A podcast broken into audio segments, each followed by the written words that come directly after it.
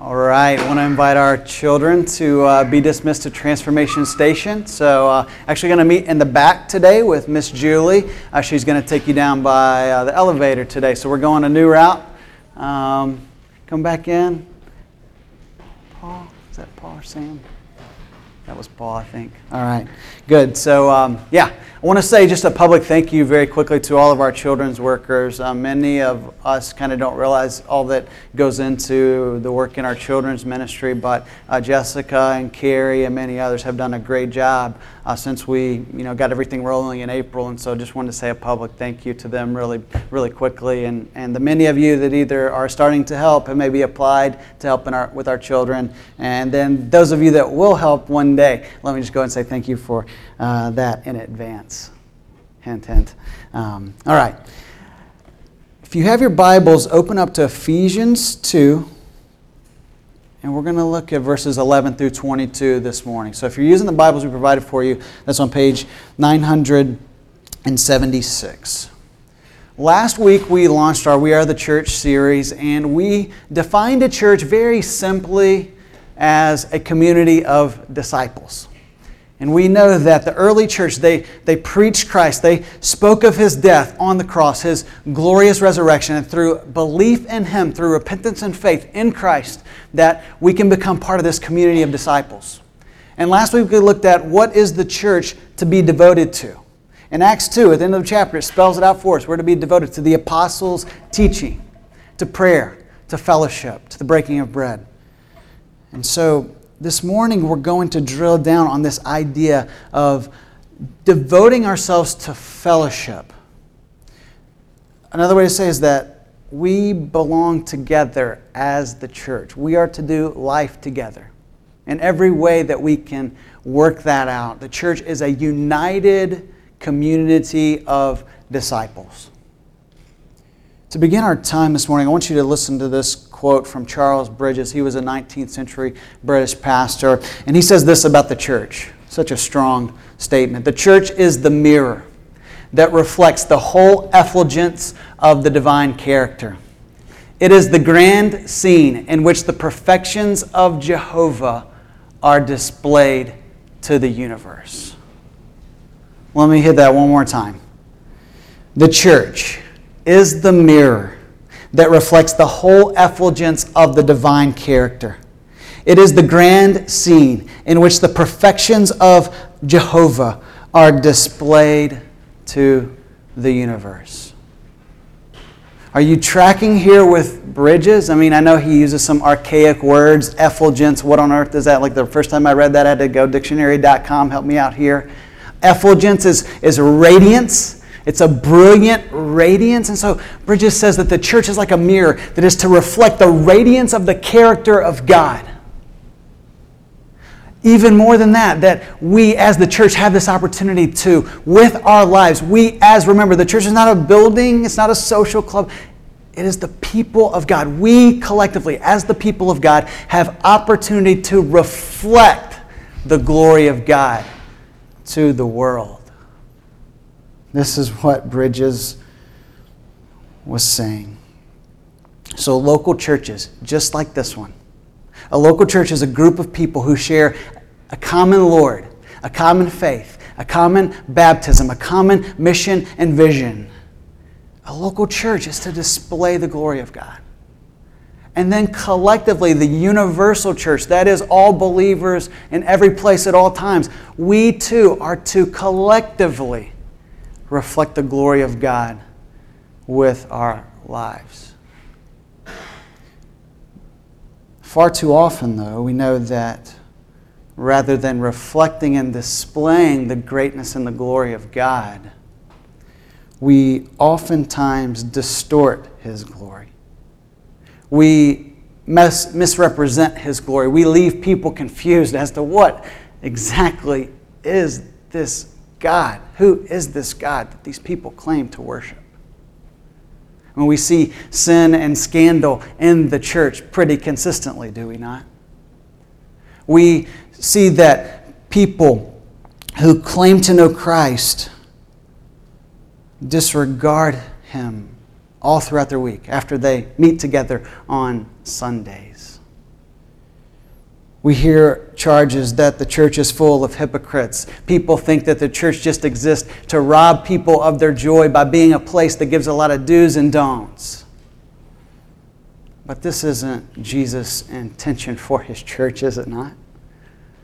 I mean, Jesus wants his church to be this place that in the words of Ephesians 3:10, our meta memo verse from last week, it is the place where the manifold wisdom of God is now made known. And so the question is can we be this kind of church? Will Redemption Hill Church, right here in Medford, Massachusetts, full of people all over Greater Boston, will we reflect the glory of God? I hope that answer is yes is certainly possible to us. God has given us Christ. He's given us His Spirit to live out our faith so that we can reflect His glory to a watching world. So, how do we get there? Well, I think it's essential, absolutely essential, that we understand who we are as a church and what God has done for us in the gospel of His Son. If we get that, then we will start to work out all the practical implications of what it means to be the church. And I know a few passages greater than the one we're going to look at this morning and study. So let's read the first three verses, verses 11 through 13 of Ephesians 2. And, and, and here's, the, here's the point. Here is the, the, the key uh, message from this passage this morning, and that is this that the gospel creates a new community of united disciples who belong to God and one another. I mean, that's what we're going to see. Before we read the passage, I just want you to get that. The gospel creates a new community of united disciples who belong to God and belong to one another. That's what you're going to see all throughout these verses. So let's check these first three here.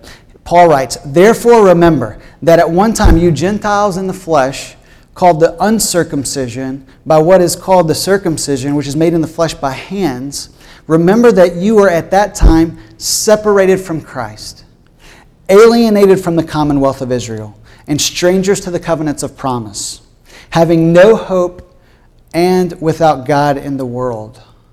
But now, in Christ Jesus, you who were once far off have been brought near by the blood of Christ.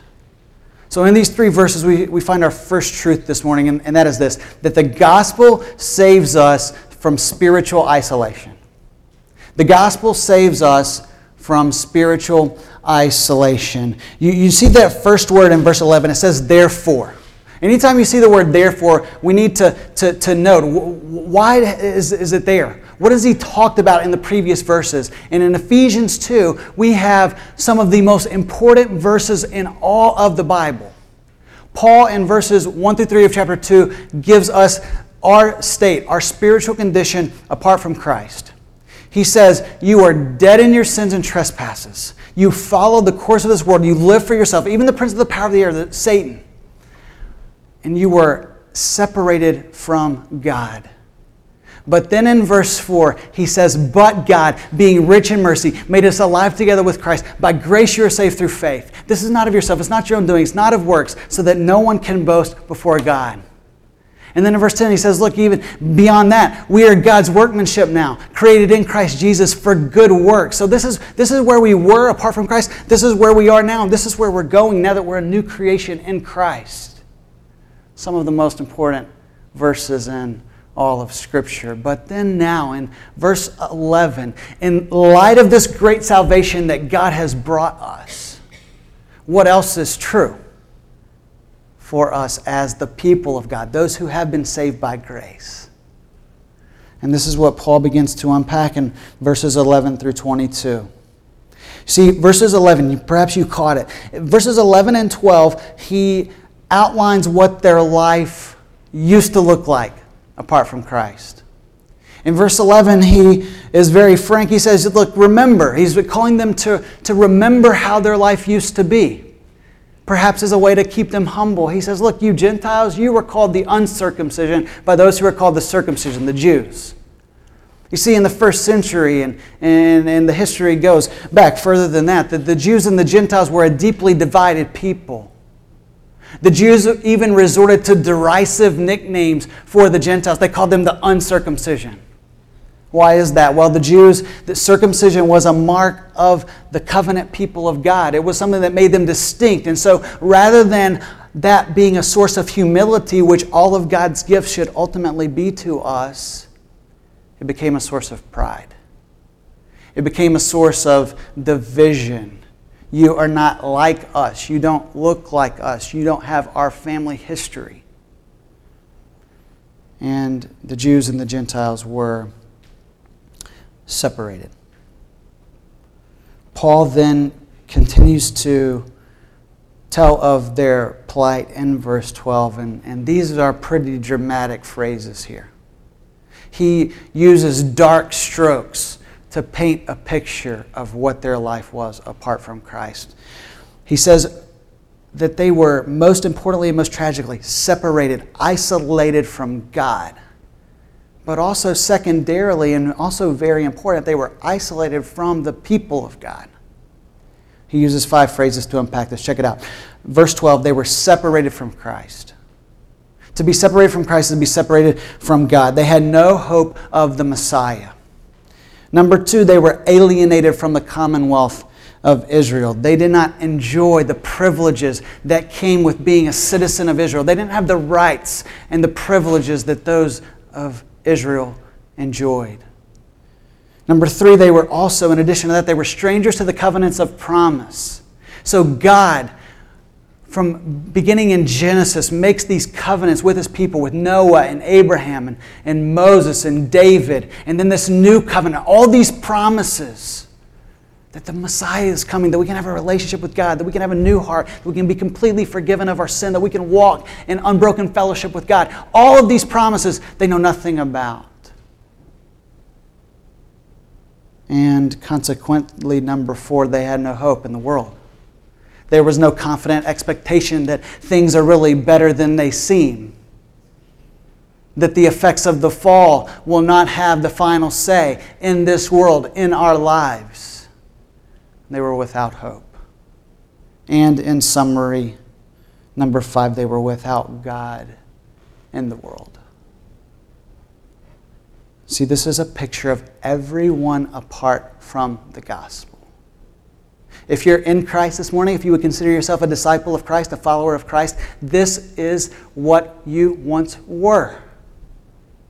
And it's not good. This is not good news. And yet, verse 13, Paul says, But now, in Christ Jesus, you who were once far off have been brought near by the blood of Christ. I mean, there's such a, there's such a quick and drastic change in Paul's tone. He says, But now. It's, it's, it's just like he did in verses 1 through 3 and then 4. He said, Look, in 1 through 3, you were dead spiritually. You had no hope. You couldn't move to God an inch in and of yourself. But God, you didn't have to, but God came to you. In His grace, He saved you. Not because of what you've done. And now in this passage, He's saying, but now in Christ Jesus, this is no longer true of you. You've been brought near. You share in all that it means to be the people of God. I love it, verse 13 reflects verse 4, and those two words, but God. Martyn Lloyd-Jones says that those two words summarize the gospel. But God. And now we have it again, but now in Christ. It's such a summary of what God has done for us through the cross. Everything has changed. I mean, let the weight of the Word of God fall on your hearts. Did, did you see all the language of separation in verse 12? You were alienated, strangers, separated, without. And then now God brings you near. He reconciles you to Himself and to His people. How does He do this? He does it through the cross. He says, through the blood of Christ. This is why we say we are a community transformed by the gospel of Jesus Christ. The gospel is that God did what we could never do by sending His Son to live the life that we should have lived. We, none of us can live a perfect life before God. God's standard is holiness, and we are not holy. So God sends His Son to be perfectly holy for us, live the life we should have lived, die the death that we should have died, so that all who believe in Him can become the righteousness of God.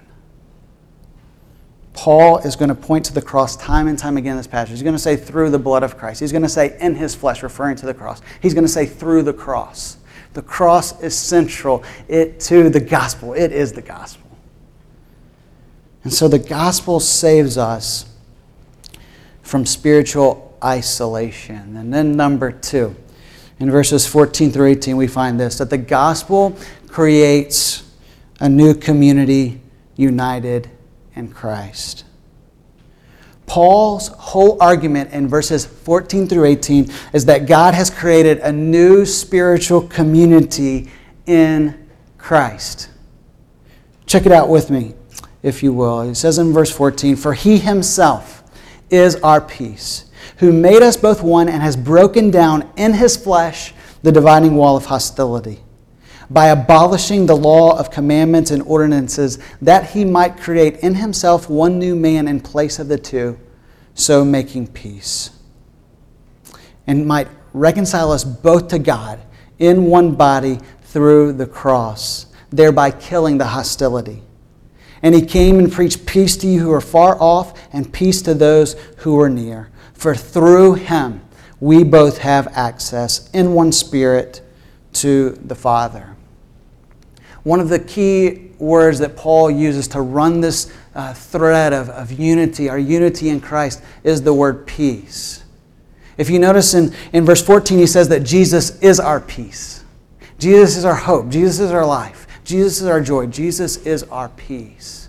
But then in verse 15, he says that Jesus not only is our peace, but he made peace. He made peace for us by his death on the cross. And then in verse 17, it says that he came and he preached peace peace to those who were far off from God, and peace to those who were near. The gospel was a gospel and is a gospel of peace. And what then has happened in the gospel what are the results of this newfound peace that we can experience? Well, he uses several key phrases. Number one, in verse 14, he says that he has made us both one. I want you to consider this. I mean, I hope that I really am praying, all right, that this passage will grip us as a church. We have to understand this. He has made us both one. You see, if we're being honest, most of the time we think about the Christian life as kind of what's in it for me. And we even conceive of salvation in these terms. We think about if you describe your salvation to someone, you would probably say something like this I have been reconciled to God. Is this true? Absolutely, it's true. We have, I have, individually, we have been reconciled to God. But that's not all. That is not all that God has done for us in the gospel. You see, the thrust of verses 14 through 18 is not on how we as individuals relate to God, but it's how we as individuals relate to one another. And then how we together relate to God. We've been reconciled to God, yes, individually. And yes, salvation is intensely personal. I'm not saying that it's not. But what I'm saying is salvation is also corporate. We are then brought in to the people of God collectively. He has made us both one. This points to the unity of the church. And this is the beauty of the gospel. I mean, the beauty of the gospel is that the work of Christ on the cross not only reconciles us to God, but it also reconciles us to one another. Just as much, it reconciles us together. And you might be saying, Tanner, I mean, I've seen some of the people that come to Redemption Hill, and maybe some of the people that will come to Redemption Hill. And you know what? I don't want to be one with them. They don't look like me. They don't do the same things that I do. They don't dress like I do. That guy used to crack jokes on my mom in elementary school. I don't want to be one with him. Well, too bad. You're one. If you are both in Christ, you're one. You're united in Him. He, he goes on to say in verse 14 that he has broken down in his flesh the dividing wall of hostility. You see, Paul is pointing again to this, this separation between Jews and Gentiles. Probably here he's using a, a, a metaphorical term here for wall. Although some scholars think that this might be pointing to the wall in the temple that separated Jews and Gentiles. That's possible. I mean, certainly he's done both.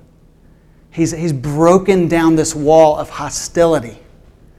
And how has he, how has he done it? He, it says that he did it by bo- abolishing the law of commandments expressed in ordinances.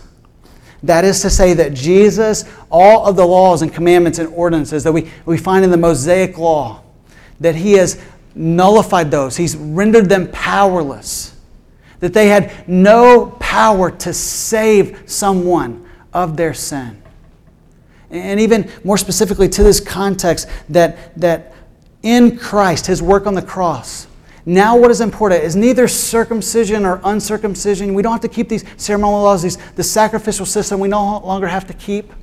Why? Because Jesus has fulfilled the law and he has freed us from the law's condemnation. We can never keep the law perfectly, but in Christ he has fulfilled it, he has kept it for us. And now we have this new law in him. It's like Paul says in Galatians 6:15, neither circumcision nor uncircumcision counts for anything, but only a new creation. The defining characteristic of our lives is that we have been created by Christ and he has brought us together, breaking down the dividing wall of hostility. And, and then this most radical statement in verse 15. He says that he has created in himself one man in place of the two. I want that just to, to, just to, to soak into our hearts this morning. He has created one man in place of the two. The church is a new humanity. We are one in Him. So, to understand this, it's not as if God takes the Gentiles and He makes some, you know, minor adjustments to the Gentiles, and then he takes the Jews and he, you know, puts a few minor tweaks on the Jews so that he can kind of bring them together. It's something totally different than that. He makes them brand new. He makes them one new person. John Chrysostom was a fourth century preacher. It was actually John of Antioch. Chrysostom was his nickname because he was the golden mouth. He could preach much better than probably anybody you have on your pod cast today. And Chrysostom says that God is not just doing this, making kind of one greater so that they can be equal, but it's as if He takes a statue of silver and melts it down, and a statue of lead and melts it down, and then has created a statue of gold.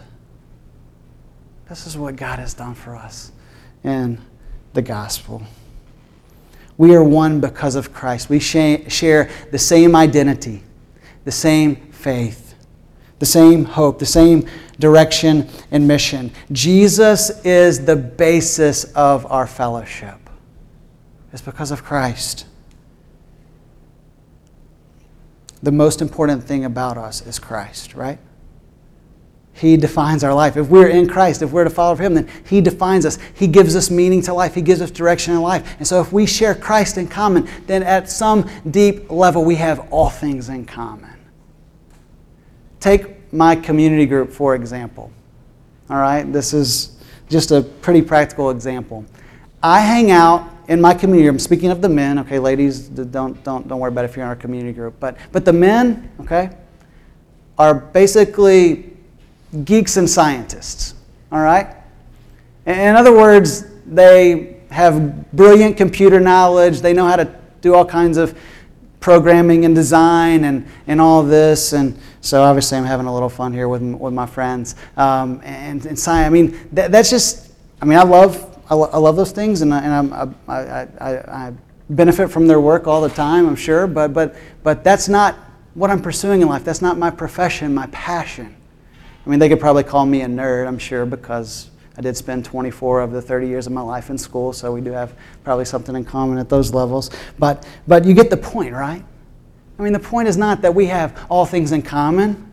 The point is that we have Christ in common, that He brings us together, that He gives us the ability to truly have fellowship with one another and to be motivated out of the gospel to love one another, serve one another, to bear one another's burdens.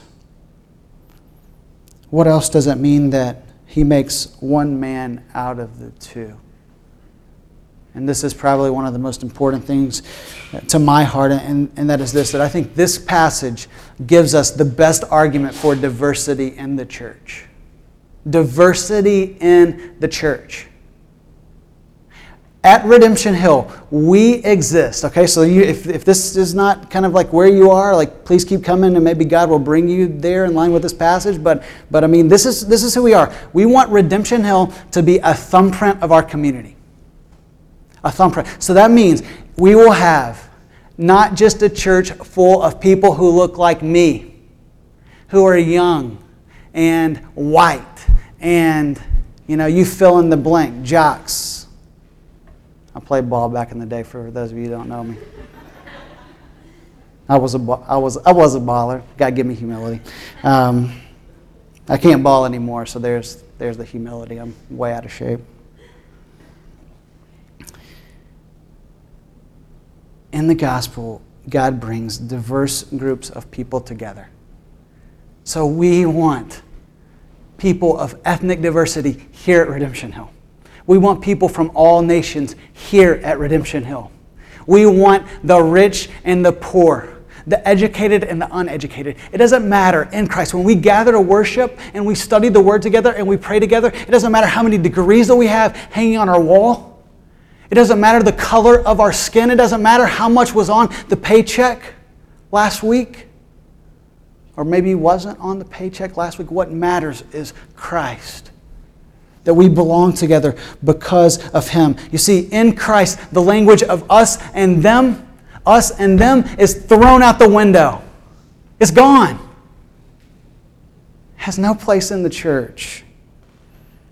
And here's the beautiful thing the glory of God is displayed when people of radically different backgrounds can come together. I mean, where else is this happening?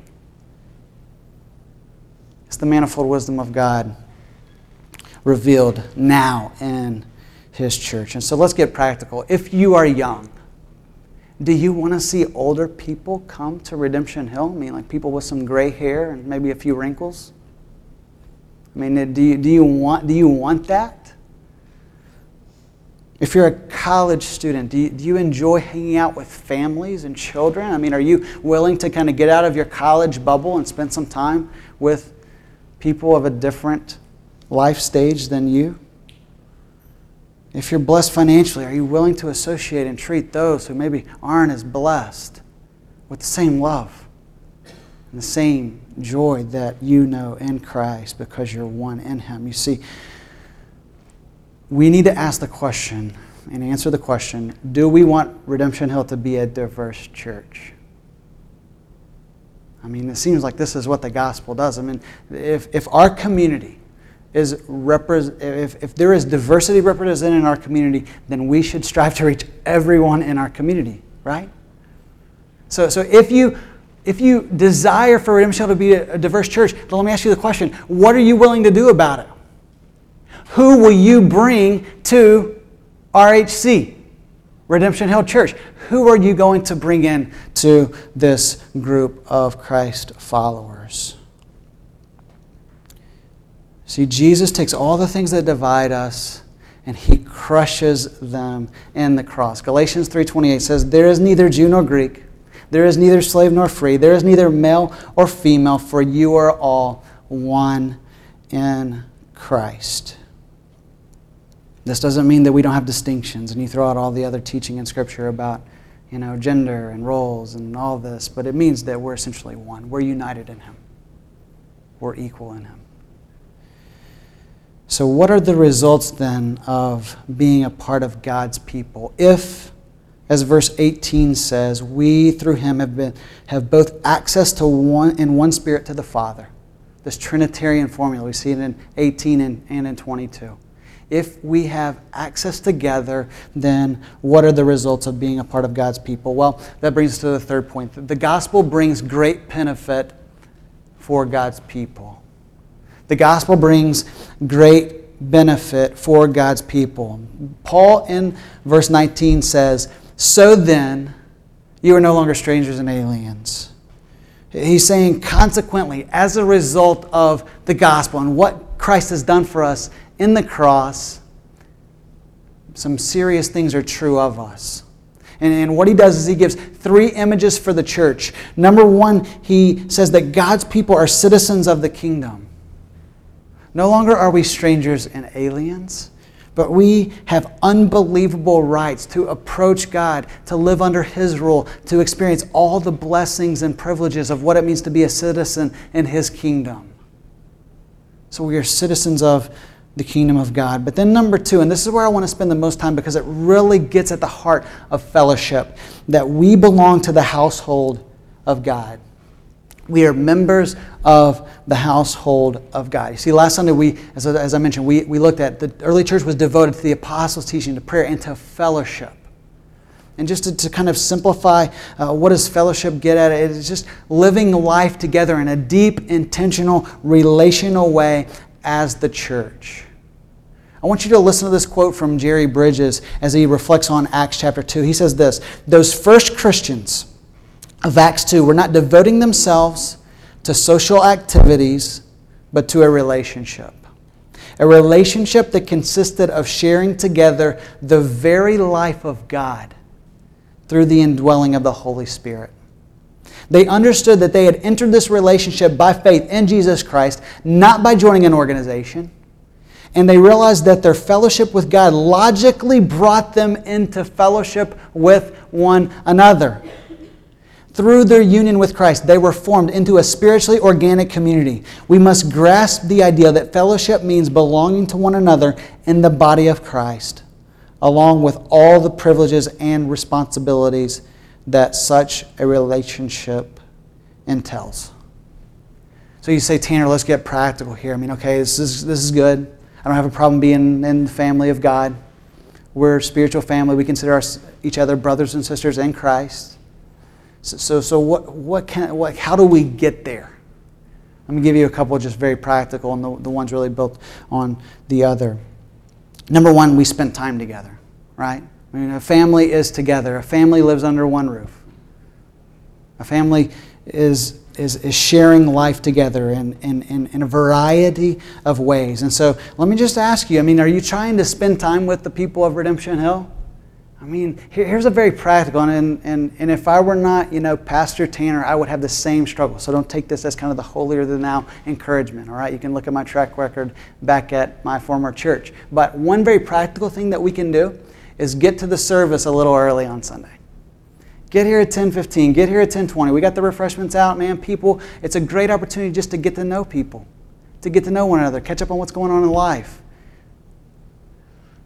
Another option related to that is to stay after the service. Don't rush out. Just hang around for a few. All right. And today is like definitely going to be, you know, I know people are just going to hang out just for a few minutes anyway. Right. No, no. To, to, to hang out after the service, even to maybe grab lunch together after the service, so that we can spend time together like family. See, the goal is to cut through the superficiality that exists so often in the church today. Oh, yeah, I go to the church, that person. What about their life? What about their kids? What about their family? Are they, are they, are they doing well? Are they struggling? Oh, they're good. How you doing? I'm fine. They're fine. Do we really know? We have to spend time together. But then this is perhaps the most practical. I love talking about this. We have to live out the one another commands of Scripture. God gives us so many commands. These are not suggestions, these are commands for us to fulfill together with one another. So, in the scripture, check this out. There are going to be a lot up here on the, on the screen. We have commands to love one another, serve one another, forgive one another, bear one another's burdens, encourage one another, teach one another, admonish one another, offer hospitality to one another we have commands to pray for one another. Rejoice with one another. Weep with one another. Care for one another. Honor one another. Greet one another. Be kind to one another. Confess your sins to one another. How on earth are you going to do this on your own?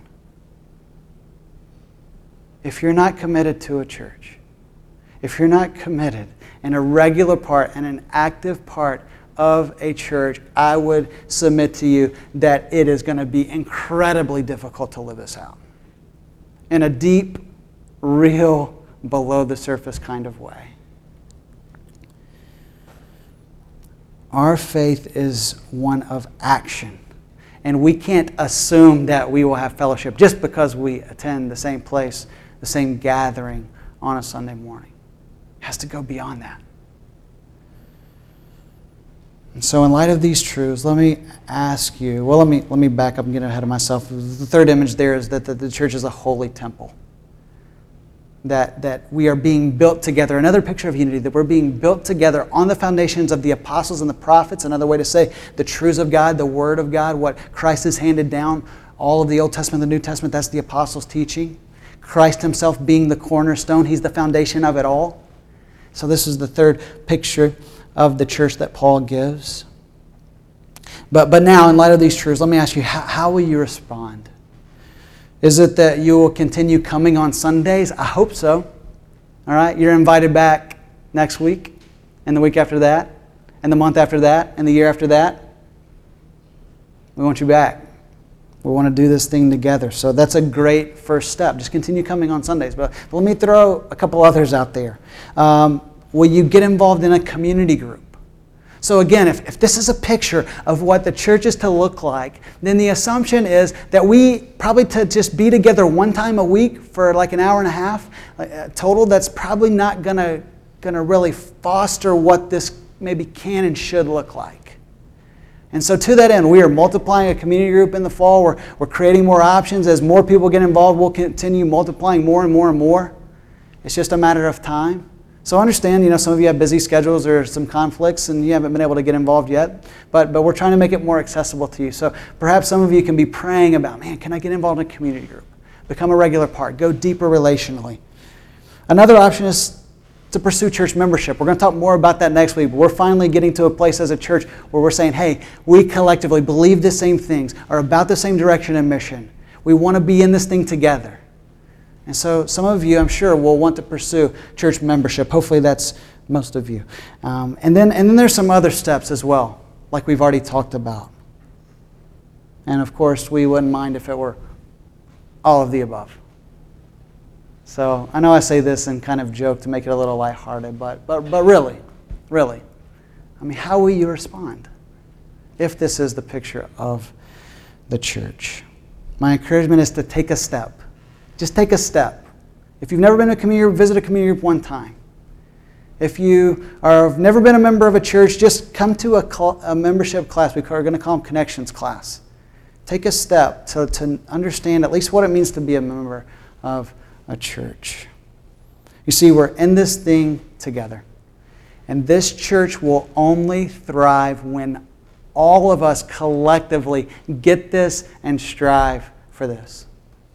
It can't be 10 out of 60 or 70 of us. It, it, needs to be 50 to 60 to 65 out of 70 of us. I mean, that's when the church, that's when this church will really thrive for the glory of God. And that is when we will be in a position to, as Bridges said, reflect, display the perfections of God to a watching world.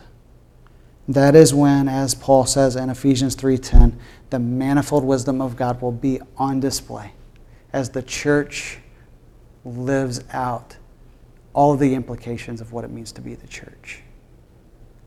So here's three final questions for you, and then I'm going to pray. Do you love Jesus? Do you love Jesus? Do you understand the gospel? Do you understand what he's done for us on the cross? I mean, perhaps some of you are exploring Christianity. You're not so sure about, you know, is Jesus God? Did he really die on the cross? Was he really raised? If all those things are true, then you probably better buy in like the rest of us. We want, we want to explore that with you. But most of us here probably, are here because we're followers of Christ, let me ask you do you love Jesus? If so, do you love what he loves? Because Jesus loves his church. Ephesians 5:25 says that Jesus loved the church and gave himself for it. He died for his people. Let's love the church. Let's love one another. Let's pray. God, thank you so much for our time this morning. Thank you so much for the richness of your word. God, I pray that we would, as uh, a growing, as a, a forming church, that you would work these truths deep into our hearts and that we would buy in, that we would receive your truth, and that we would seek to really live life together as a community of people who have been transformed by your great and glorious gospel. Lord, you know each of our needs. You know where we are and where we need to be. And so, Father, it's, it's our prayer today that you would help us to live out all of the implications of what it means to be one in you by your Spirit. In Jesus' name we pray. Amen.